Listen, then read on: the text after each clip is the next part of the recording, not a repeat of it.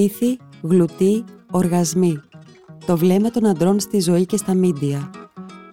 Πώς μεγαλώσαμε θεωρώντας ολότελα νορμάλ να ζουμάρει ο φακός στα χείλη, τον ντεκολτέ, τα οπίστια μας, πιστεύοντας μάλιστα πολύ συχνά ότι όλο αυτό ήταν και επιλογή μας.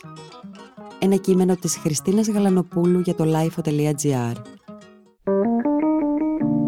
Είναι τα podcast της Lifeo. Υπάρχει μια σκληρή, εσχρή σκηνή στο τελευταίο ταγκό στο Παρίσι. Τώρα που η ιστορία της είναι γνωστή, καταδικάζουμε και ντρεπόμαστε.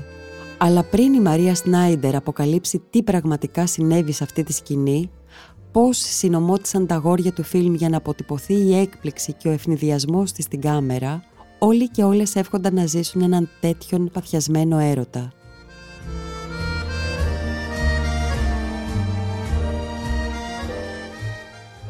Μιλάμε όμως για μια στιγμή βιασμού, για το τέλειο έγκλημα για το οποίο ο σκηνοθέτης Μπερνάρντο Μπερτολούτσι με συνεννόηση με τον πρωταγωνιστή Μάρλον Μπράντο έπαιξαν βρώμικα εις βάρος της ηθοποιού για το καλό της τέχνης, βεβαίως βεβαίως. Όταν το είχε πρωτοκαταγγείλει Σνάιντερ δεν υπήρχε το μητού, ούτε οι εκατοντάδες καταγγελίες για βιασμούς, παρενοχλήσεις, κακοποιήσεις για χάρη της τέχνης. Επρόκειτο απλώς για την καταγγελία μιας ηθοποιού χρόνια μετά την κακοποιητική συμπεριφορά σε μια εποχή που θα μπορούσε να περάσει ως άλλη μια κακή συνεργασία που άργησε να έρθει στο φως. Και φυσικά υπάρχει πάντα η αθωτική στάση του Ρουβένο Γιέν που οριόταν ότι η ελευθερία του να ενοχλείς και να προσβάλλεις είναι απαραίτητη στην τέχνη για την όποια δημιουργία. Πόσο άγρια πια φαντάζει αυτή η θεώρηση του φιλοσόφου σήμερα, πόσο χειριστική για τα θύματα και απαλλακτική για τους θύτες;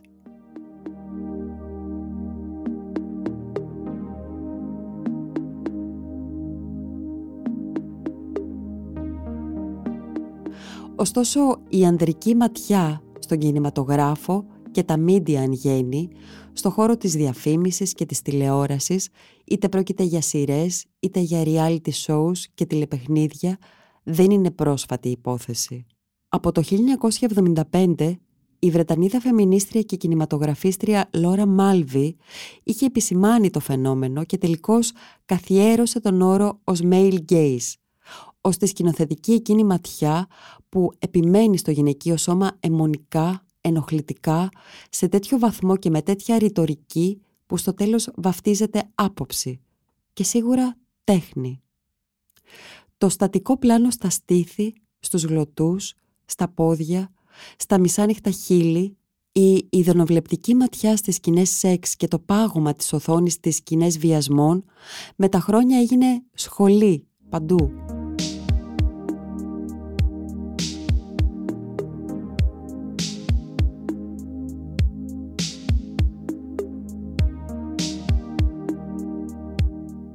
Τόσο η βιομηχανία του θεάματος όσο και εκείνη της διαφήμισης γνώριζε ότι η ταινία αλλά και το οποιοδήποτε προϊόν θα ξεπουλούσε αν με κάποιο τρόπο στο σενάριο κυριαρχούσαν δύο γυναικεία στήθη, ένας φρυγιλός γυναικείος πισινός, δύο καλοσχηματισμένα χείλη, η γυναικεία αντίσταση αλλά και η υπερβολή στις κραυγές του οργασμού.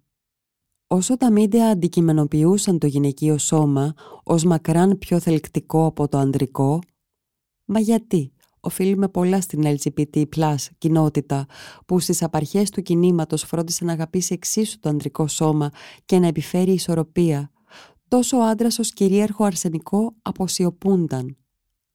Ας θυμηθούμε απλά ότι για χρόνια στον κινηματογράφο τα ανδρικά γενετικά όργανα υπήρχαν κάπου σε σκιά, ενώ τα γυναικεία full frontal προσφέρονταν στο κοινό άνευ εξήγησης για αυτού του είδους τη διάκριση.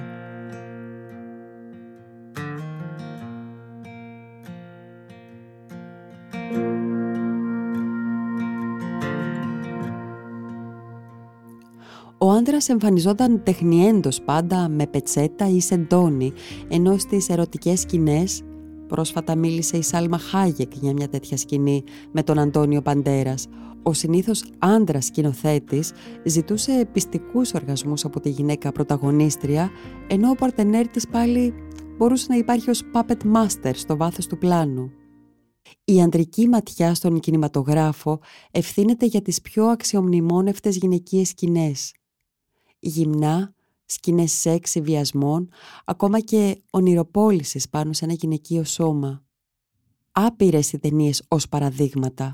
Από το άγριο τοξικό μη αναστρέψιμος μέχρι την αποθεωτική γύμνια της Eva Green στο comic-like Sin City. Το γυναικείο σώμα μιλάει αντρική γλώσσα και κυρίως υπακούει σε αυτήν.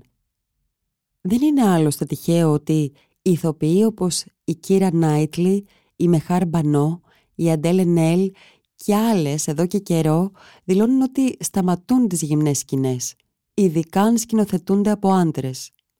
Ούτε ξεχνά κανείς τις μαρτυρίες των Αντέλεξ Αρχόπουλο και Λέα Σαϊντού εναντίον του σκηνοθέτη Αμπντελατίφ Κεσίς για συνθήκες μαρτυρίου, όταν έπρεπε να γυρίσουν τις σκηνές σεξ της βραβευμένης κατά τα άλλα ταινίας Η ζωή της Αντέλ.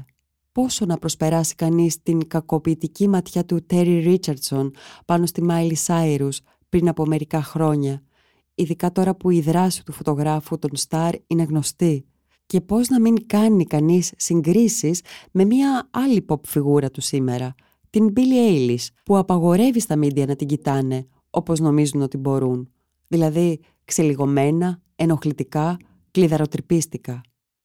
Πώς να ξεχαστούν τα εκατοντάδες ειδιπαθή ή μη γυμνα γυμνά εξώφυλλα από καθόλου πορνογραφικά περιοδικά που μας ξεβλάχεψαν και που έφτασαν να θεωρούνται καταξίωση και τίτλος τιμής για την καλλιτέχνηδα που τα έκανε; Ακόμα κι αν κατά δική της ομολογία πιέστηκε, αρχικά δεν της άρεσε, ντράπηκε. Απόλυτος σεβασμός για όσες το έκαναν χωρίς καμία δεύτερη σκέψη τεράστιος προβληματισμός για όσες υπάκουσαν στον ατζέντη, εκδότη, ότι κάτι τέτοιο θα έκανε καλό στην καριέρα τους, ακόμη κι αν δεν το ήθελαν. Και πάλι εδώ το κλειδί είναι η συνένεση. Και μετά όλες εκείνες οι τυχαίες σκηνές σε διαφημίσεις, σειρές, reality shows, όπου η κάμερα φριζάρει πάνω στη θέα ενός γυναικείου ντεκολτέ ή των γλουτών μιας ηθοποιού, ενός μοντέλου ή μιας παίκτριας. Όλα εκείνα τα ρεπορτάζ παραλίας με την κάμερα να γλύφει τα ημίγυμνα σώματα ανυποψίας των λιωμένων.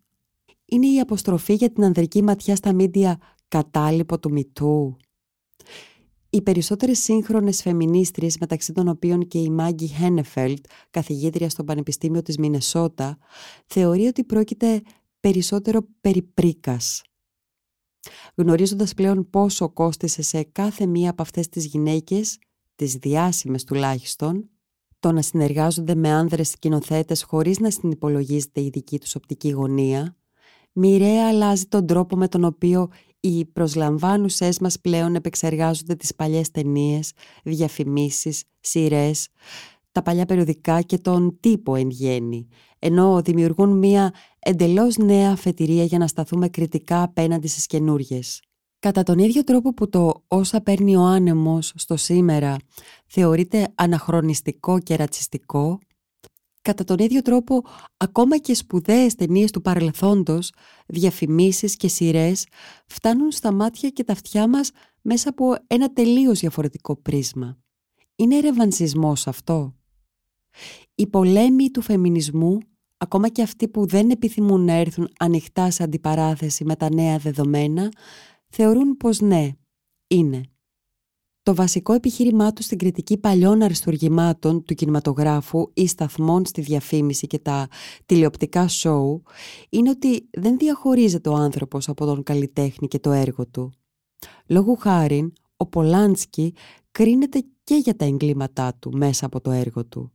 Ο Ζαν Κλοντ Μπρισό και ο Αντωνιόνι επίσης και φυσικά όταν η κουβέντα φτάνει στον Περτολούτσι και στον Ενζοή Γούντι Άλεν η συζήτηση παίρνει διαστάσεις πολέμου. Είναι ασφαλής λοιπόν όλη αυτή η κουβέντα για την ανδρική ματιά στον κόσμο του θεάματος; Να ξεχάσουμε και να ακυρώσουμε δηλαδή ό,τι ταινία, σειρά, διαφήμιση είδαμε μέχρι σήμερα επειδή ο κόσμος αλλάζει; Είναι αυτό σωστό; Σωστό είναι να συζητάμε ό,τι έμενε για χρόνια σε σκιά, δημιουργώντας εγκληματικά λάθη. Επίσης, ειδικά στο σκηνοθετικό πεδίο, όπου οι γυναίκες εξακολουθούν να είναι μειονότητα, σωστό είναι από εδώ και στο εξής να εκπροσωπείται η γυναικεία θεώρηση και να λαμβάνεται σοβαρά το γυναικείο σκηνοθετικό πρίσμα. Κανείς ρεμανσισμός, καμία ακύρωση. Κριτική αποτίμηση λέγεται αυτό που συμβαίνει και ένταξη σε έναν ολοκένουριο κόσμο όπου υπάρχει σοβαρή ελπίδα το γυναικείο σώμα να απεικονιστεί στις πραγματικές του διαστάσεις. Ήταν ένα κείμενο της Χριστίνας Γαλανοπούλου για το lifeo.gr Είναι τα podcast της Lifeo.